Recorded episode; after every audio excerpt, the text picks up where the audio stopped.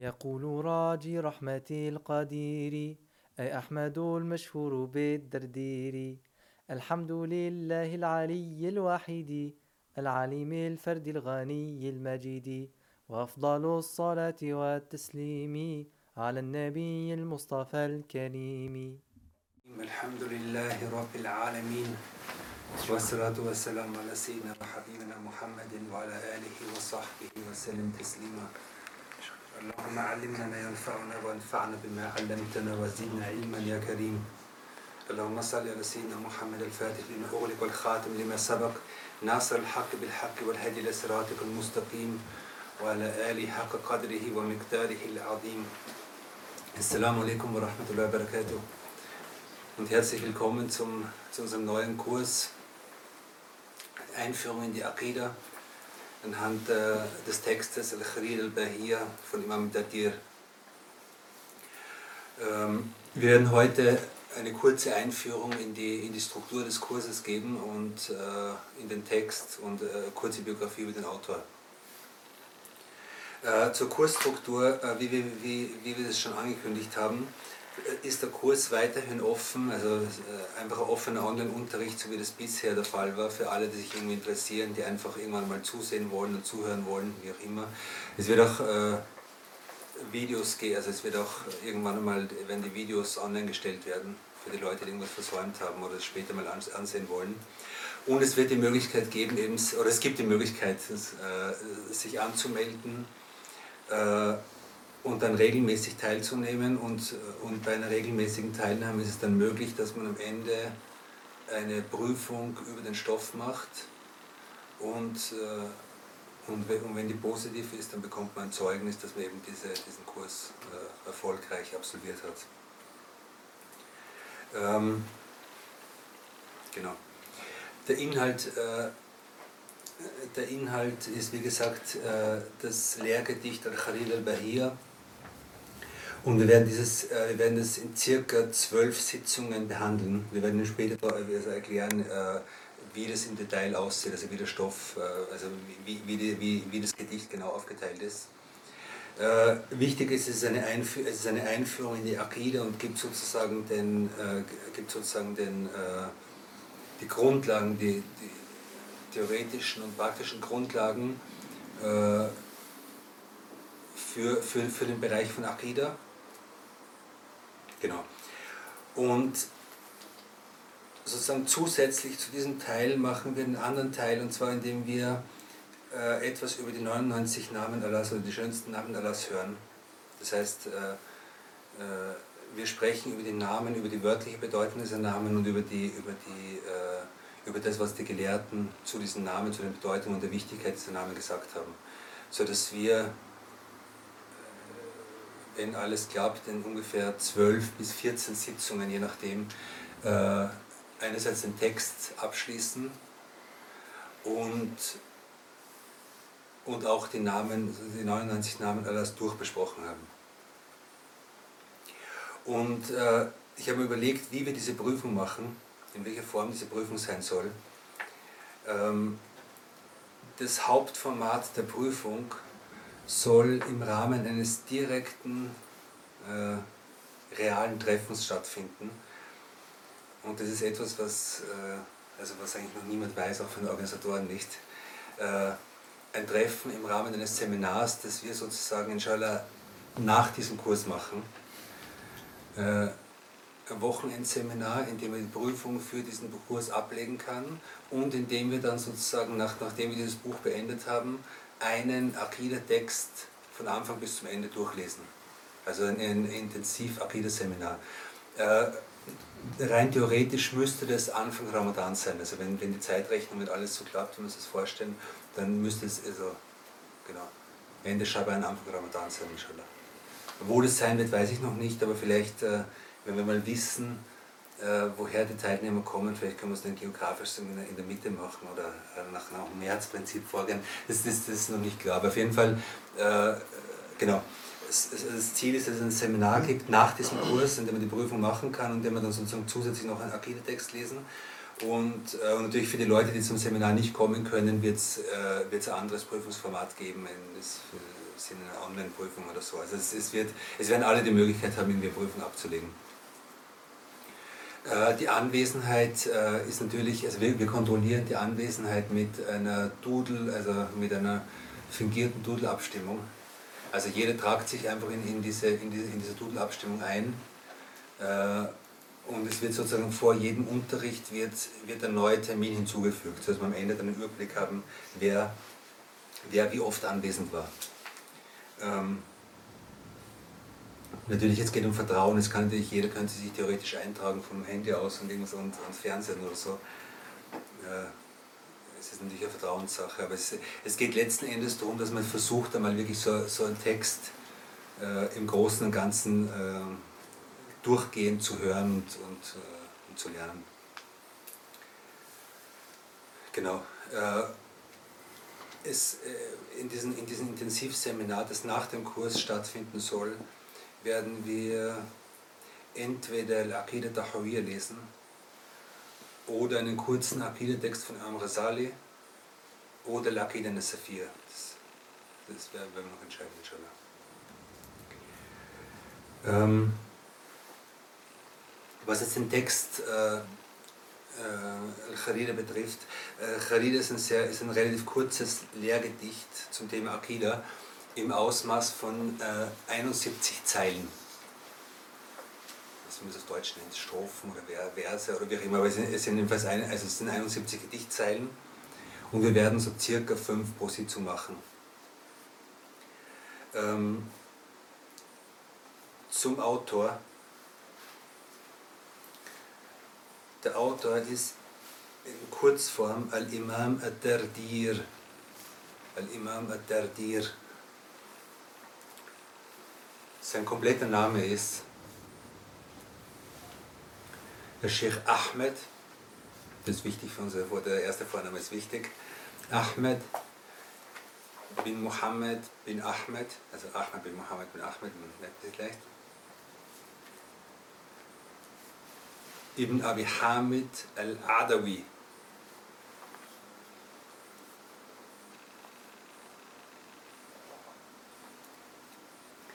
Al-Maliki.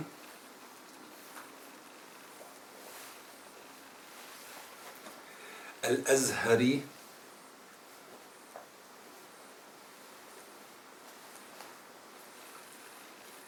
Al-Khalwati.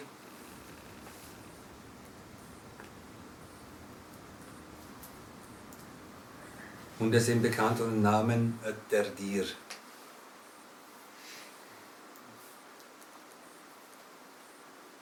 Also die ersten, die ersten Teile vom Namen sind klar, Ahmed bin Mohammed bin Ahmed bin Abi Hamid, also vier Generationen nach oben. Al-Adawi, Al-Adawi war eine, eine, eine, ein arabischer Stamm, der sich äh, in, Südägypten, in Südägypten äh, niedergelassen hat.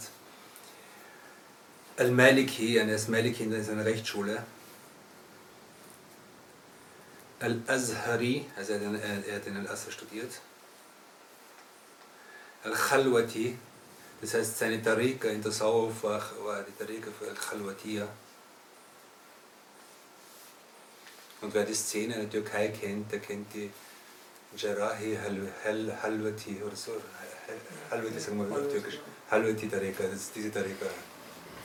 In den, in den 90er Jahren hat es einen berühmten Sheikh gegeben, also in den 90er Jahren ist er gestorben, Sheikh Mustafa Ozak, äh, Ozak Fendi von dieser Halbwette, in Fatih und die sind bis jetzt relativ aktiv, die haben eine Decke dort, äh, die sich auch öffnet irgendwie für Touristen, das sind relativ so viele irgendwie Schauspieler und Sänger und solche Leute, also berühmte Leute die dorthin gehen und das ist eine relativ populäre äh, in, in, in Istanbul jetzt. Jedenfalls, er, er ist im Khalwati nach dieser, nach dieser Tariqa. Und interessant, genau, und äh, der Dir. Es heißt, als diese Kabila, als dieser Stamm, dieser arabische Stamm sich dort in diesem Dorf in, in, in Südägypten niedergelassen hat, war dort ein Mann, der bekannt war für seine Gottesfurcht und für seine Frömmigkeit und der der Dir geheißen. Und also es war Jahrhunderte, viele Jahrhunderte bevor jetzt dieser äh, Imam der Dir gelebt hat. Okay? Aber jedenfalls der, Name von diesem Mann ist sozusagen in der Erinnerung der Leute geblieben. Das ist ein, ein frommer Mann, der der Dir geheißen hat. Und als, äh, als dieser, als dieser äh, Ahmed äh, und so weiter, Al-Adawi, über den wir jetzt sprechen, äh, auf, äh, groß, größer geworden ist, haben die Leute ihn Dardir genannt. Sozusagen in der Hoffnung, dass er so wird wie dieser Dardir, dieser alte, dieser alte Mann, von dem die Geschichte von den Legenden erzählen sozusagen. Und das ist eine interessante Angewohnheit bei vielen Arabern, dass man, dass man, äh, dass man die Leute benennt nach, nach Vorbildern, nach guten Vorbildern. Es hat, äh, es hat in Ägypten den Sheikh Mohammed al-Ghazali gegeben. Mohammed al-Ghazali, der, der ist vor, vielleicht vor zehn Jahren gestorben oder so. Und der ist eigentlich von seinem Familiennamen heißt er nicht Ghazali, sondern heißt Mohammed al-Saqa. Aber sein Vater hat ihn Rasali genannt. Warum? Äh, also mit Rückbezug auf, auf den berühmten Imam Rasali in der Hoffnung, dass er so wird. und er ist ein berühmter Sheikh geworden. Und äh, er hat noch, und genau jetzt zurück zu unserem Imam Dadir, äh, er hat noch einen Beinamen, nämlich Abu al-Barakat. Abu al-Barakat. Der Vater des, der, der Vater der Segnungen. Das findet man auf, auf, auf, auf manchen Hawasche zu seinem Buch, findet man seinen Namen, dann Abul Barakat. Gut. Äh, geboren ist er im Jahre äh, 1127 Hijri.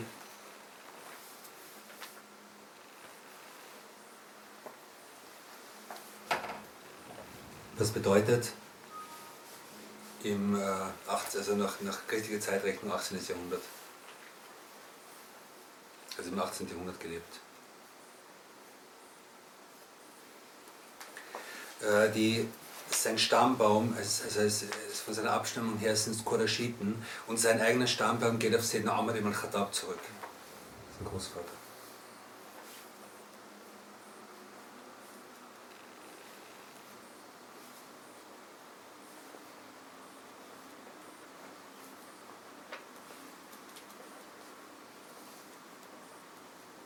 Und er hat als Kind äh, den Koran auswendig gelernt und ist dann äh, nach Al-Azhar gegangen, also von Südägypten nach Kairo und hat begonnen zu studieren. Und einige seiner Lehrer sind bis jetzt bekannt. Äh, das ist dokumentiert. Er hat Hadith gelernt bei Sheikh Ahmed al-Sabar, er hat auch Hadith gelernt bei Shamsuddin al-Hafni. Er hat Fiqh gelernt, das ist wichtig, er hat Fiqh studiert, Maliki Fiqh bei Sheikh Ali Saidi, der also derzeit äh, der größte Maliki Sheikh in der, in der Gegend war. Und er hat eben diese Tariq al-Khalwadiyya von, von äh, Sheikh Shamsuddin al-Hifni, von dem auch Hadith gelernt hat, genommen. Ähm,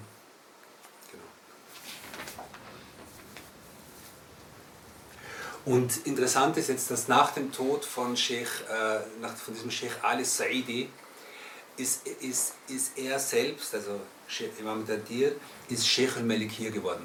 Also ist der Sheikh der Malikiten in Ägypten gewesen.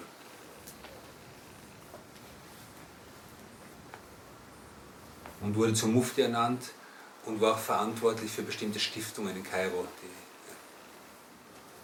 Die, die berühmtesten Werke, die er geschrieben hat, die er verfasst hat. Ähm, das eine ist, er hat einen Scharh, also eine Erklärung geschrieben, einen Kommentar geschrieben zu Mukhtasar äh, Khalil, also einer grundlegenden Maliki-Werke. Und hat, hat in dem hat er das, das abgekürzt, was also die, die, die, Aus, die, die Schuruch von die Erklärungen von Al-Ashuri und Al-Zarqani hat er abgekürzt. Und das ist ein sehr, wichtige, es ist ein sehr wichtiges Werk im Maliki geworden. Das heißt, für uns ist interessant, also das Werk heißt Muhtasar Khalil oder Muhtasar Khalil. Und äh, für uns ist interessant, dass er sozusagen eine der grundlegenden äh, oder der, eine, der, eine der wichtigen Maliki Bücher geschrieben hat. Äh, dann ein anderes Maliki Buch, Akrab al-Masalik, äh, Limad al-Malik. Akrab al-Masalik, Limad al-Malik. Die Namen müssen wir nicht, nicht auswendig lernen oder so, aber es ist nur für die Leute, die Arabisch können, ist interessant, das zu wissen.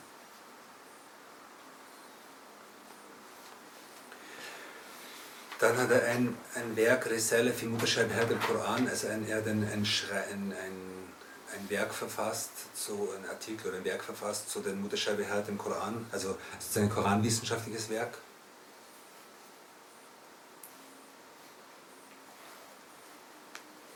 Dann im, im Bereich der Akida eben die Charida, die eben die, dieses, dieses Lehrgedicht, äh, das, wir, das wir für uns haben. Und er selbst hat einen Kommentar dazu geschrieben, der bis heute der wichtigste Kommentar dazu ist. Also sein eigener Kommentar, also der, Kommentar von Imam Dardir für sein eigenes Gedicht ist bis heute der, der wesentlichste, die wesentlichste Erklärung des Gedichts.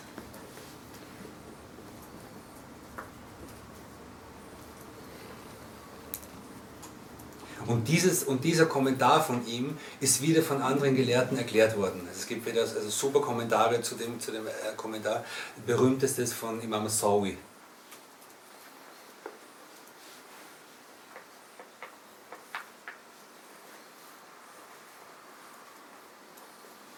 Und der Imam Sawi ist eigentlich, ist eigentlich bekannt für seinen Kommentar zu Jawhar al-Tawhid.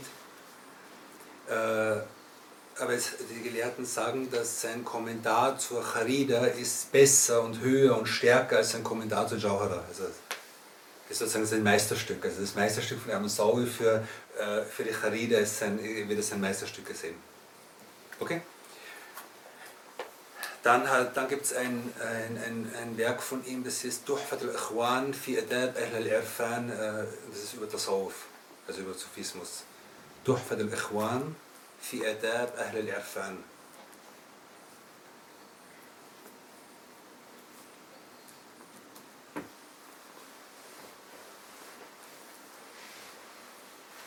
das edle Schmuckstück der Geschwister in Bezug oder, oder über, die, über, die, über das Benehmen der Leute der Erkenntnis sozusagen.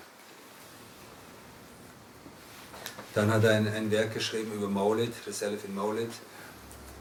Dann äh, يعني رسالة رسالة المورد البارك في الصلاة على خير الخلائق also ein, ein, ein Werk über die, über die Segenswünsche auf den Propheten und dann noch so ein paar, ein paar Schriften über, über, die, über die schönsten Namen Allahs, über Dhikr äh, und, und, und er, er, hat mehrere und auch hat er mehrere Erklärungen zu anderen Mutune, zu anderen Büchern geschrieben. Wichtig für uns an, dem, an dieser Sache, jetzt in dieser Aufzählung, ist zu sehen, dass äh, Sheikh Ahmed Dardir ein, ein Universalgelehrter war, also ein, der, in mehreren, der in mehreren Bereichen äh, Spitzenleistungen verbracht hat.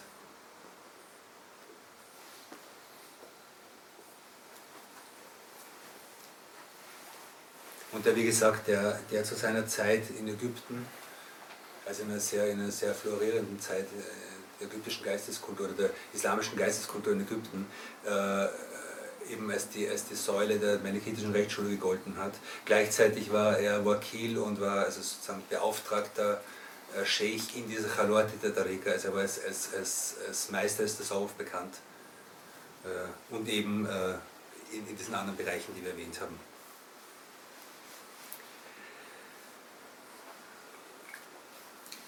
Äh, zur Charida selbst der Khalil ist wie gesagt ein Text mit 71 Zeilen äh, zur ascharitischen Akida.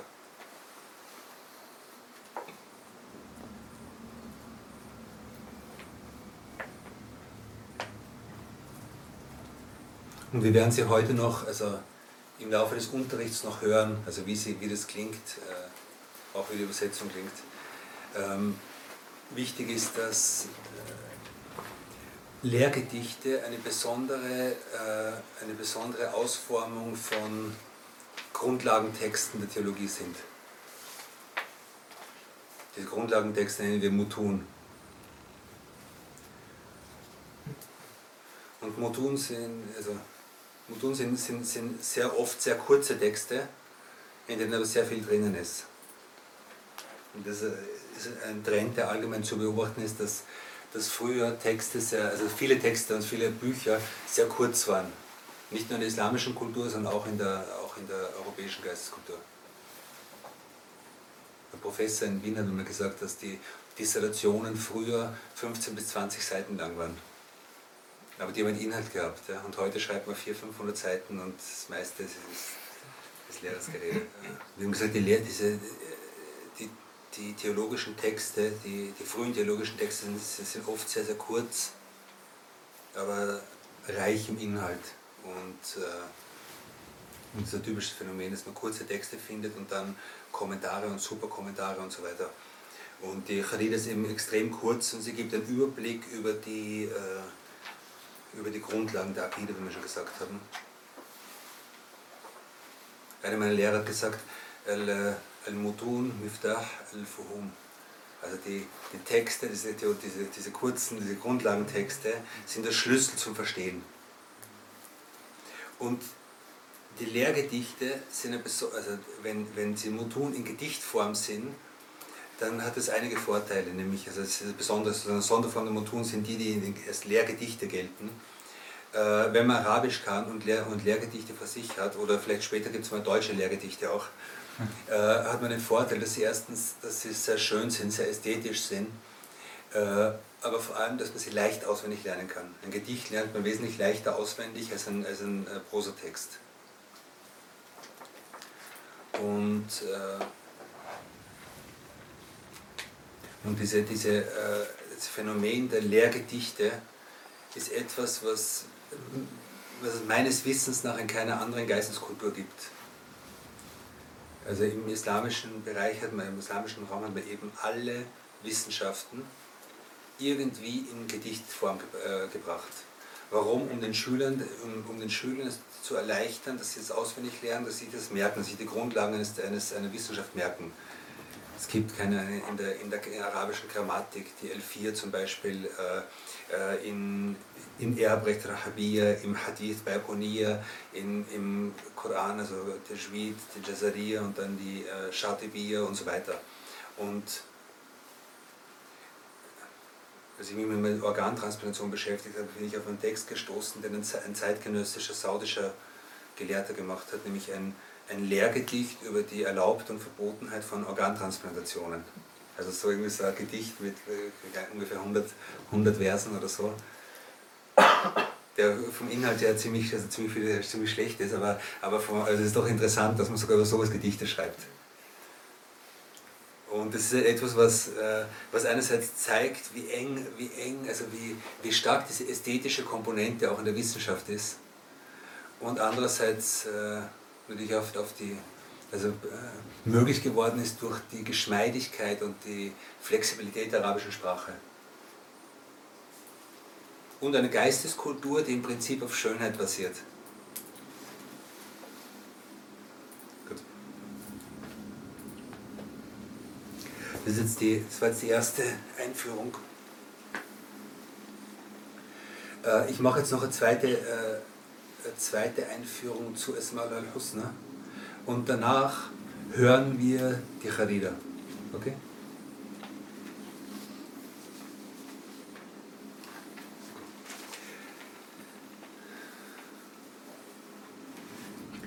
Die Einführung zu Esmal al-Husna, zu den schönsten Namen Allahs, ist sehr, ist sehr, ist sehr kurze Einführung, nur einige Bemerkungen dazu.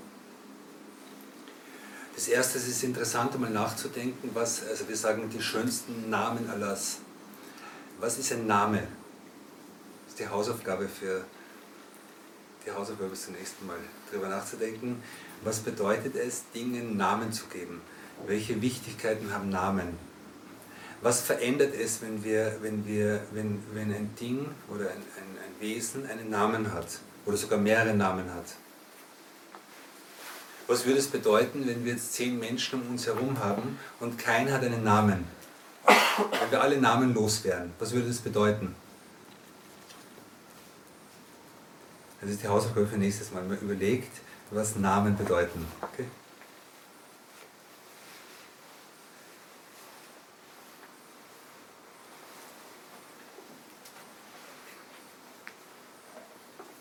Gut. Äh,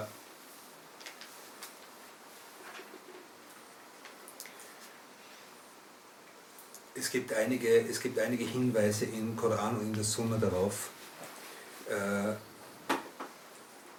dass, dass, Allah, dass es sozusagen etwas gibt, was die schönsten Namen Allahs sind. Es ist äh, erstens, also ich, ich, es sind einige Koranstellen jetzt, die in dem Zusammenhang wichtig sind. In Surat al-Araf, Vers 180,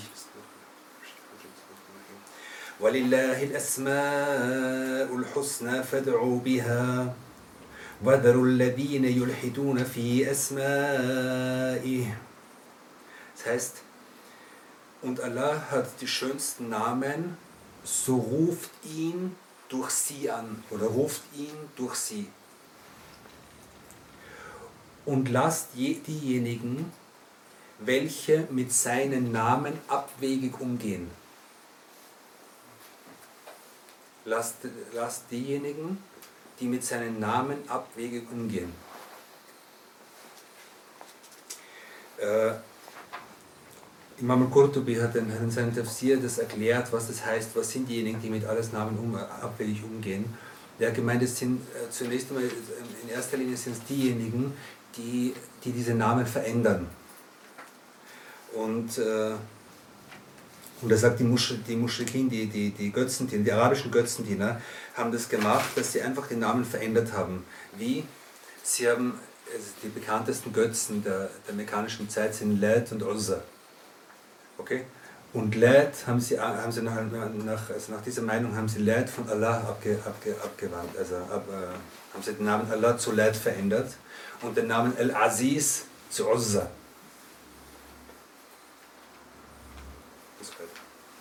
Das ist die Meinung von Ibn Abbas. Und das zweite ist, die zweite, die zweite Art, mit den Namen abwegig umzugehen, ist äh, Namen hinzuzufügen, die es ursprünglich nicht gibt. Und das dritte ist, Namen zu leugnen, die es gibt. Das waren die drei Arten von, also das, das ein Tafsir von, von diesem Vers von Surat al-Araf äh, 180. Diejenigen, die mit alles Namen abwegig umgehen. Okay? Dann in Surat Isra, Vers 110.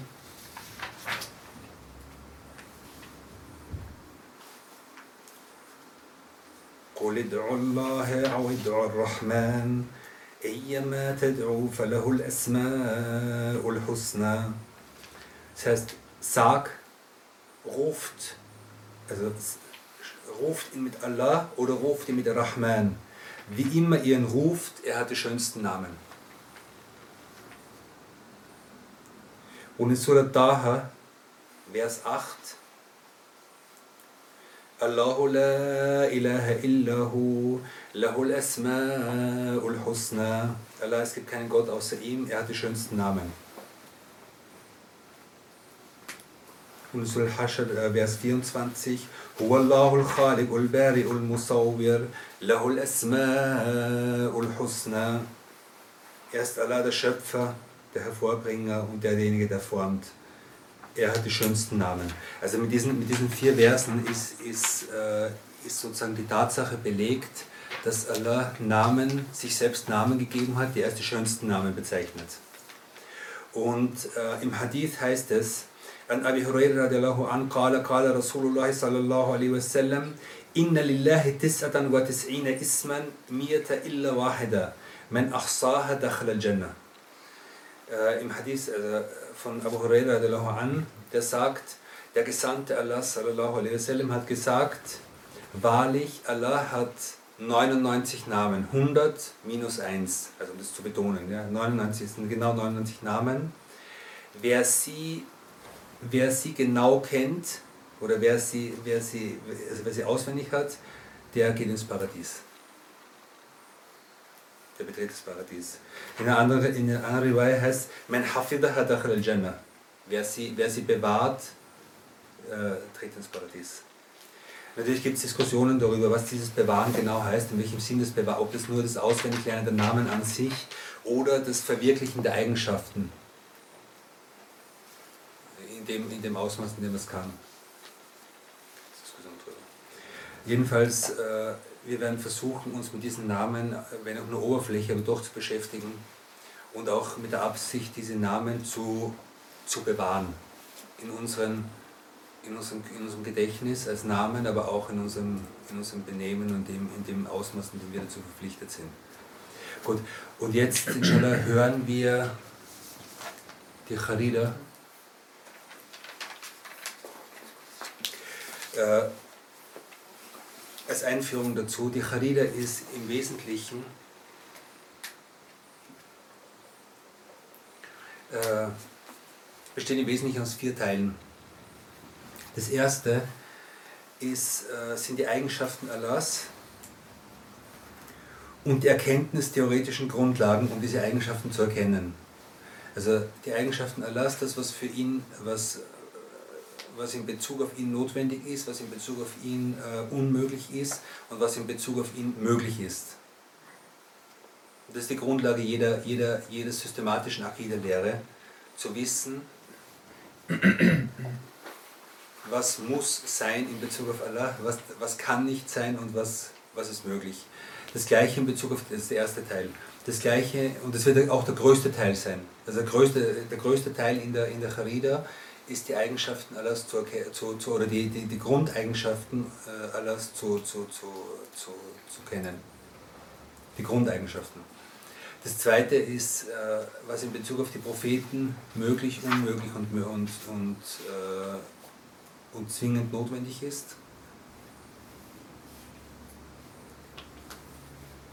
Der zweite Teil, also das erste ist Allah, das zweite sind die Propheten.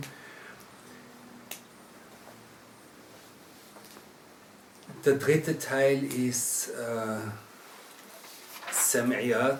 Sam'iyat hat, hat, hat was mit Sam'a zu tun, mit Hören.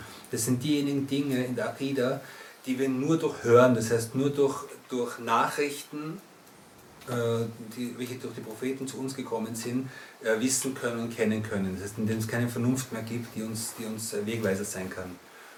Äh, hier geht es vor allem um, um den Glauben an das Jenseits und das, was im Jenseits auf uns wartet. Das ist der dritte Teil. Und der vierte Teil, was sehr ungewöhnlich ist an der Charida, äh, dass in diesem Akida-Text ist der vierte Teil etwas, was, was sehr eng mit der, mit der Lehre der Reinigung der Seele zu tun hat, nämlich mit der Sauf. Das sind die letzten, die letzten Zeilen der Charida, sind, da geht es um Charaktereigenschaften und die Reinigung des Herzens. Warum? Und die, und die Verwirklichung der Akida. Das heißt, wenn jemand wirklich, wenn jemand an all das glaubt, was, was in der Akida drinnen ist, dann hat das Konsequenzen für uns, für unsere Herzen, für unsere Seelen. Äh, man kann mit, mit, äh, mit Ustaz Amir Sedan jetzt äh, natürlich, man könnte diskutieren darüber, ob, diese, ob die Übersetzung von Mu'minun als diejenigen, die den Iman verinnerlichen, ob diese Übersetzung immer passend ist oder so. Aber es ist eine sehr, sehr gute Übersetzung, für, für oder sie, sie zeigt uns sehr genau, was Imam Dadir hier meint, nämlich den Iman verinnerlichen. Den Glauben, also den Glauben nicht nur im Kopf haben, sondern den Glauben wirklich als eine innere Wirklichkeit äh, realisieren. Und Allah soll uns helfen, inshallah, durch diese, durch diese Unterrichte äh, genau das zu erreichen, nämlich aller näher zu kommen. Und das ist das Ziel davon, Akida zu lernen, unseren Glauben zu befestigen, unseren Glauben zu schützen und, und aller näher zu kommen und dadurch Glückseligkeit und Frieden im Jenseits zu erreichen. Das ist das, Ziel von Akida und nichts anderes. Und äh, genau, und wenn man die, und wenn man die, die, wenn man die Charida ansieht, und im Gegensatz dazu das Studium der, der schönsten Namen Allahs, dann ist es so ähnlich wie ein Baum und seine Blüten. Also so die, die, die Wurzeln sind in der Charida und die Blüten sind in, den, in, den, in der Kenntnis der schönsten Namen Allahs, also in den Einzelheiten, die man überall lernen kann. Und das heißt, die schönsten Namen Allahs sind, sind die schönsten äh, einerseits äh, in Bezug auf, äh, in Bezug auf seine Erhabenheit und auf, die, auf, auf die Schönheit seiner Eigenschaften, aber auch in Bezug auf die Schönheit ihrer Wirkung. Nämlich wenn ich diese ganzen, wenn ich die ganzen, äh, diese ganzen Namen kenne, dann haben sie einen, also wenn ich über diesen Namen höre, wenn ich über diesen Namen reflektiere, dann, dann, dann bewirken sie etwas Schönes in unseren Herzen, etwas Schönes in unserem Leben, etwas Schönes in unseren Seelen. lass uns diese Schönheit schenken, inshallah. Und wir hören jetzt inshallah die Kharida.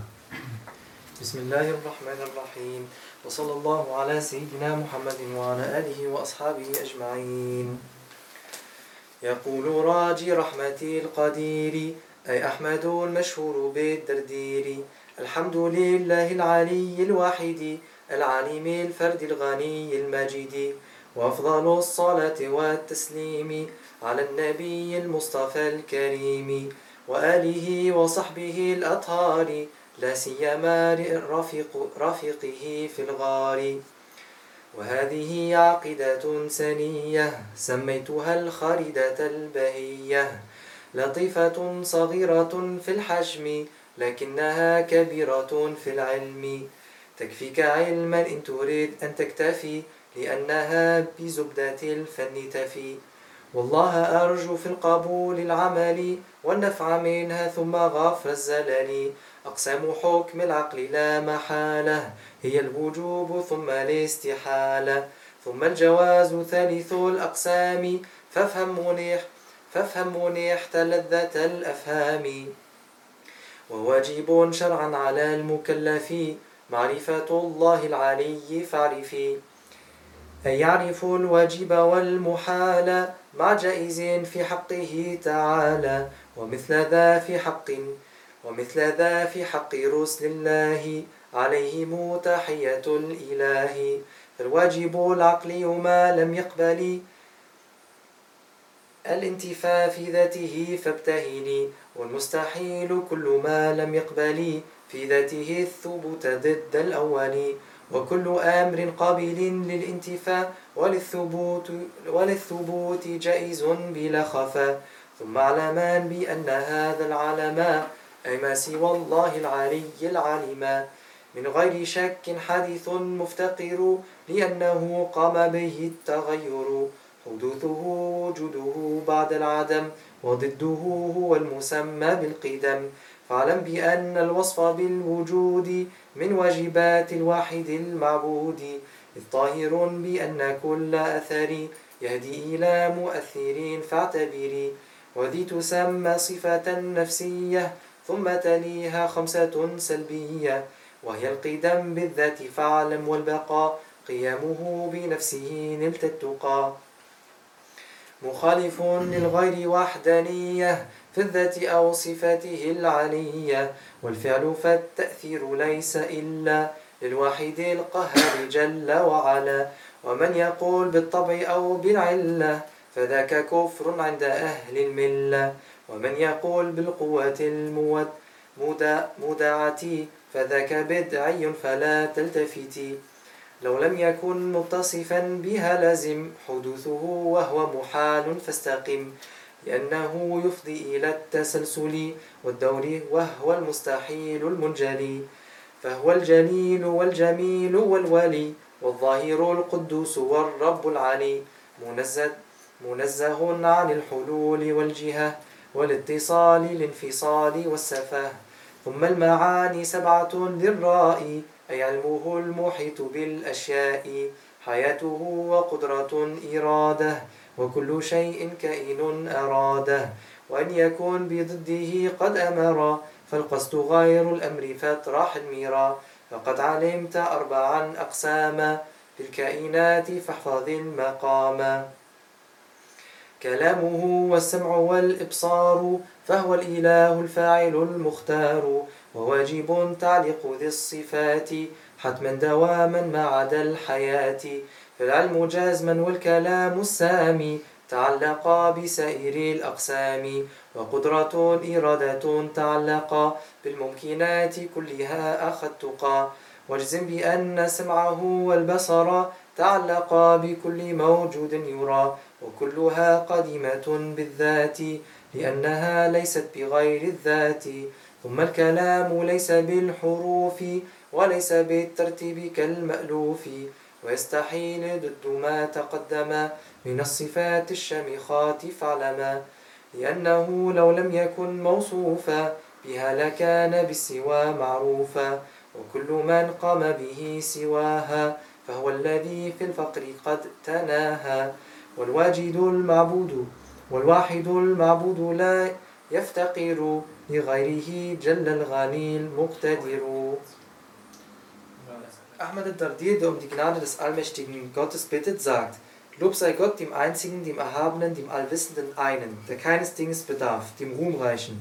Und höchster Segen und Heil seien auf dem auserwählten und edlen Propheten, seiner reinen Familie und seinen lauteren Gefährten, nicht zuletzt seinem Begleiter in der Höhle. Dies ist eine erhellende Glaubenslehre, die ich die glänzende Perle genannt habe. Sie ist elegant und klein an Umfang, enthält jedoch reichlich Erkenntnis, die ausreichend ist, wenn du dich bescheiden willst, bietet sie doch das Wesentliche dieser Wissenschaft. Gott bitte ich, dieses Werk anzunehmen, durch es den Menschen zu nützen und meine Fehler zu vergeben. Die Vernunft urteilt entweder, dass es etwas notwendig oder unmöglich oder als drittes möglich ist. Erfasst du das, fühlst du die Freude des Verstehens. Jeder von Gott Verantwortliche ist durch die Offenbarung verpflichtet, Gott den Erhabenen zu erkennen. Erkenne also. Er solle also das erkennen, was hinsichtlich Allahs des Erhabenen notwendig, unmöglich und was möglich ist. Desgleichen dieses im Hinblick auf die Gesandten Gottes, auf ihnen sei der Segen Gottes. Das Notwendige, das durch die Vernunft erkannt wird, ist das, das nicht anders sein kann. Also freue dich. Das Unmögliche ist gerade im Gegensatz zum Erstgenannten das, welches von sich aus nicht sein kann. All das, was sein kann und nicht sein kann, ist möglich, wie offensichtlich ist. Dann wisse, dass diese Welt, das heißt alles außer Allah, dem Erhabenen und Allwissenden, zweifellos erst eine bestimmte Zeitspanne existiert und hinsichtlich seiner Existenz eine Ursache bedarf, denn in ihm findet Veränderung statt. Ihr, das heißt der Welt, entstanden sein ist ihr Sein nach dem Nichtsein, das Gegenteil davon wird Urewigkeit genannt. Wisse also, dass das Attribut des Seins dem Einzigen, der angebetet werden soll, notwendig zukommt. Denn es ist offensichtlich, dass jede Wirkung auf eine Ursache verweist, überlege also. Dieses, das heißt das notwendige Sein Gottes, wird Wesensattribut genannt, dem fünf negative Attribute folgen. Wenn du erkennst, dass diese da sind, die Urewigkeit durch sich selbst, das ewige Fortbestehen, sein Sein durch sich selbst, weiterhin, dass er, das heißt Gott, gänzlich anders als alles andere ist, einzig sowohl hinsichtlich seines Wesens als auch seiner erhabenen Attribute, wird dir die Gottesfurcht zuteil. Amen. Sallallahu alaihi wa sallam. Das ist die Gottesfurcht schenken, inshallah. Das in der Text, der dann äh, Erklärung braucht. Wenn man so schnell hört, ist er verwirrend. Also wir sehen uns schon nächste Woche zur gleichen Zeit, was dann Leute sind noch was das Thema fertig ist.